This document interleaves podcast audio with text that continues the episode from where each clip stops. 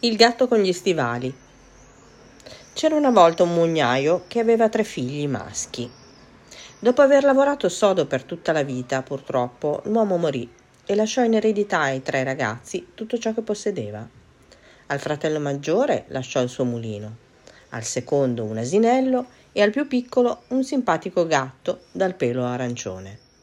Il figlio maggiore, che era stato il più fortunato, si vantò con i fratelli Potrò fare il mugnaio come il papà e non mi mancherà nulla, disse.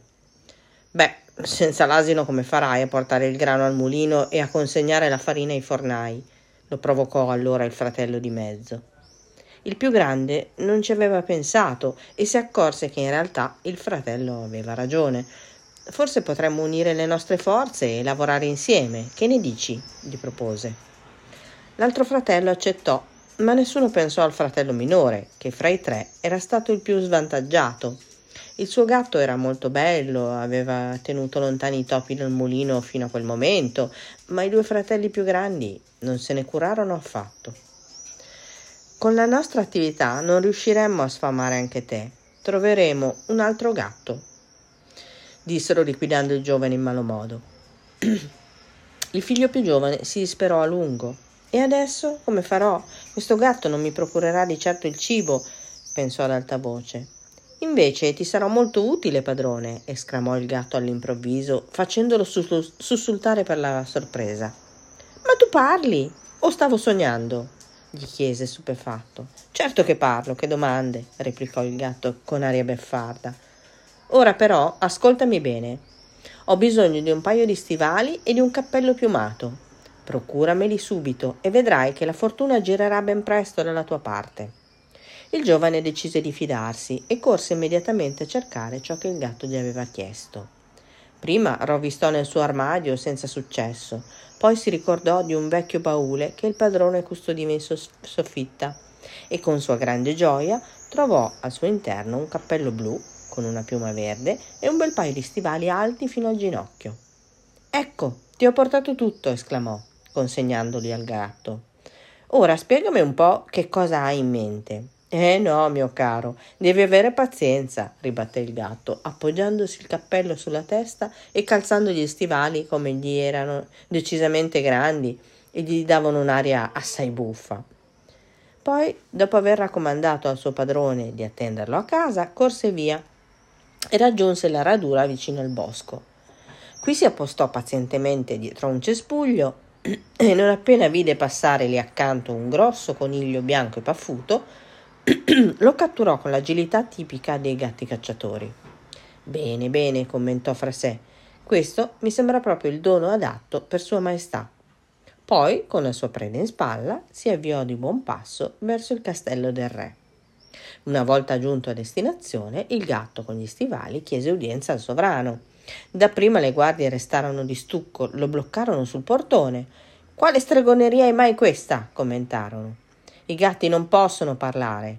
Il gatto, tuttavia, non perse la calma. Miei signori, appunto perché sono un gatto fuori dal comune, vorrei parlare con Sua Maestà e mostrarmi a lui. Ho anche portato un coniglio in dono.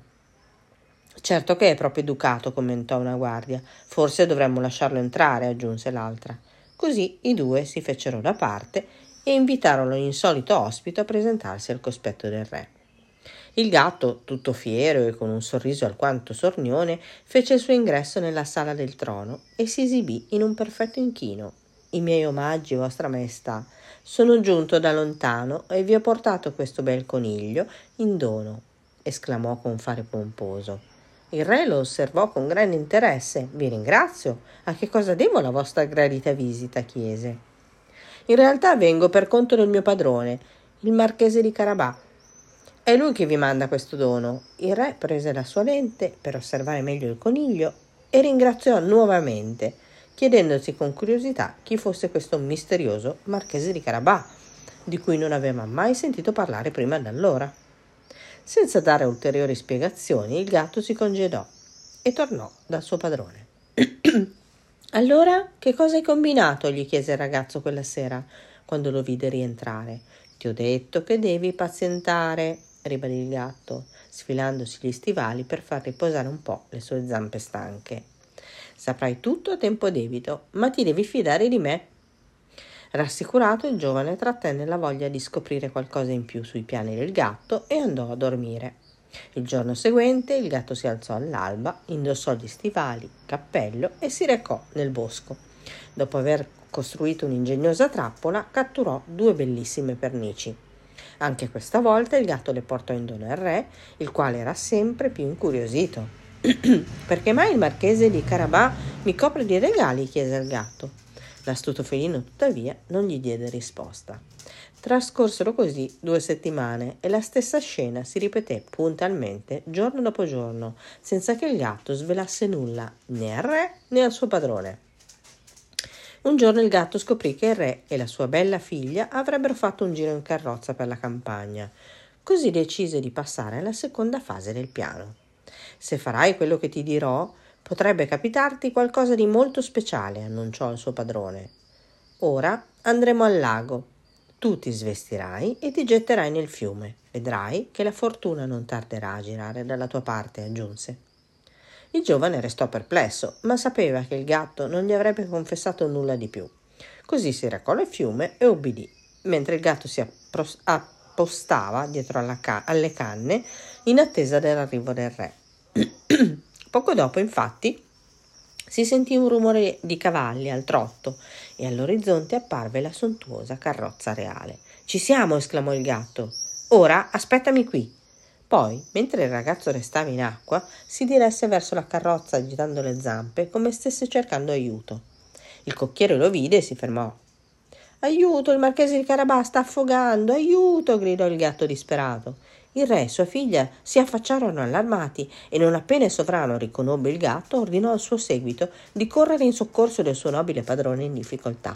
Siamo stati aggrediti dai ladri, vostra maestra. Ci hanno rubato tutto, spiegò do- velocemente il gatto, recitando alla perfezione.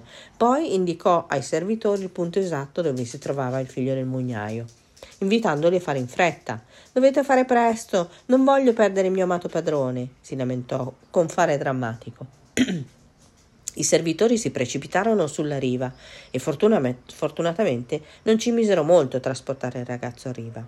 Lui era molto imbarazzato e non sapeva che cosa dire, ma il gatto gli fece segno, intimandogli di stare al gioco. Stava andando tutto secondo i piani. Aveva chiesto apposta al ragazzo di svestirsi, così nessuno si sarebbe accorto delle sue povere origini. Il re infatti gli donò subito abiti eleganti e puliti. Vestito di tutto punto, il ragazzo aveva tutta l'aria di essere un vero marchese. Il re invitò il giovane figlio del mugnaio a salire in carrozza. Darvi un passaggio mi sembra il minimo dopo tutti i doni che mi avete fatto, marchese, disse. Il ragazzo non sapeva di che cosa stesse parlando, ma sorrise timidamente e salì a bordo. Il meglio però doveva ancora arrivare. Infatti, quando lo vide, la principessa si innamorò di lui. Il gatto, soddisfatto della riuscita della prima parte del piano, disse che lui li avrebbe seguiti a piedi. Invece li precedette e giunse in un grande campo di grano, dove incontrò alcuni contadini e disse loro Quando il re attraverserà questi campi, dovete dirgli che appartengono al marchese di Carabà, altrimenti vi ridurrò in polpette. I contadini fecero come ordinato dal gatto con gli stivali e quando la carrozza attraversò quei campi si inchinarono lodando il loro nobile padrone. Il re rimase impressionato da quei terreni così ben tenuti. Complimenti, marchese, i vostri possedimenti sono davvero notevoli, esclamò, mentre la carrozza procedeva lenta sulla via maestra. Il figlio del mugnaio non capiva ancora che cosa gli stesse accadendo, ma viaggiare accanto al re e alla meravigliosa principessa era di certo ben più di ciò che si sarebbe mai potuto immaginare. Credo di aver fatto bene a fidarmi del mio gatto. Chissà cos'altro succederà. Di sicuro qualcosa di bello, me lo sento, pensò sorridendo felice. Nel frattempo il gatto non si era fermato e con in testa un piano ben preciso aveva raggiunto il castello del temibile orco, che era il vero proprietario delle terre su cui il re stava viaggiando in carrozza.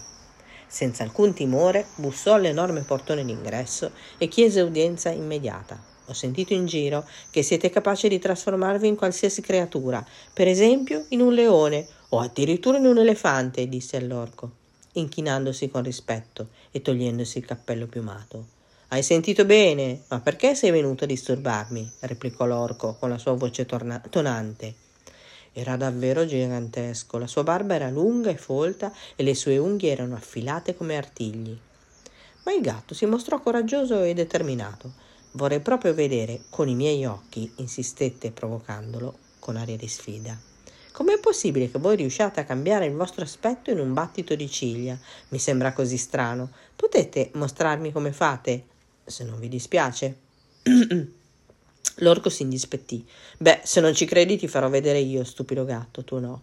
E così dicendo prese le sembianze di un enorme leone feroce. Il gatto fece un balzo altissimo e si rifugiò sulle travi del soffitto. Si era preso un bello spavento. Allora è vero, complimenti, esclamò non appena si fu ripreso. Il leone ruggì soddisfatto e riprese le sembianze originali. Sollevato, il gatto tornò a terra. In realtà ho sentito dire un'altra cosa su di voi, riprese con un sorriso scaltro. Che cosa? chiese l'orco. Il gatto sorrise ancora di più. Mi è giunta voce che siete capaci di trasformarvi anche in animali molto piccoli, come un topolino, per esempio. Io non ci credo. Secondo me voi prediligete gli animali grossi e spaventosi, lo provocò. L'orco sbuffò. Niente affatto, io posso fare qualsiasi cosa, ora vedrai, gridò. Poi si mise di fronte a lui e poff! si trasformò in un minuscolo topo di campagna. Sei proprio uno sciocco, esclamò il gatto, e con un agile balzo lo agguantò e se lo mangiò in un sol boccone. Soddisfatto, il gatto ordinò ai servitori dell'orco di preparare un banchetto e corse fuori per ricevere il re. La principessa e il suo padrone, che stavano per passare di lì con la carrozza, Benvenuti nell'umile proprietà del marchese di Carabà, esclamò accogliendoli. Il re e la principessa vennero scortati all'interno e rimasero a bocca aperta davanti a tanta magnificenza. Ma il più stupito fu il figlio del mugnaio, che stava finalmente iniziando a capire che cosa aveva in mente quel furbastro del gatto e iniziava a rallegrarsi. In effetti ne aveva tutte le ragioni. Infatti, colpito dalle qualità del marchese e dai suoi ricchi possedimenti, il re non esitò ad offrirgli in moglie la principessa, sua figlia. E così, felici e innamorati, i due giovani si sposarono la sera stessa e i festeggiamenti durarono un'intera settimana. Il gatto fu l'ospite d'onore della cerimonia e venne rivestito come un vero signore. Ti avevo detto che se ti fossi fidato di me, la fortuna avrebbe girato dalla tua parte, disse il ragazzo, quando ebbe l'occasione di parlargli. Non so davvero come ringraziarti. Senza di te non, sarebbe, non mi sarebbe successo nulla di buono. Ti meriti davvero una grande ricompensa, disse il giovane, colmo di gratitudine. Che cosa desideri? Il gatto rifletté e pensò che la vita di quelle ultime settimane era stata emozionante, ma decisamente faticosa. Mm, credo che mi piacerebbe poter tornare a fare il gatto, confessò. Al mulino ho sempre lavorato tanto, adesso vorrei riposare un po'. Il giovane lo prese in parola e con il consenso del re lo nominò cavaliere. Da quel giorno il gatto trascorse le sue giornate nel salone del castello, tranquillamente accoccolato su un morbido cuscino di seta, e cacciò i topi solo per diletto, quando gli andava di svagarsi un po'. Il figlio del mugnaio e la sua sposa vissero per sempre felici e contenti e non gli fecero mai mancare nulla. In fondo, senza di lui, il loro amore non sarebbe mai nato e la loro vita non sarebbe mai stata così speciale.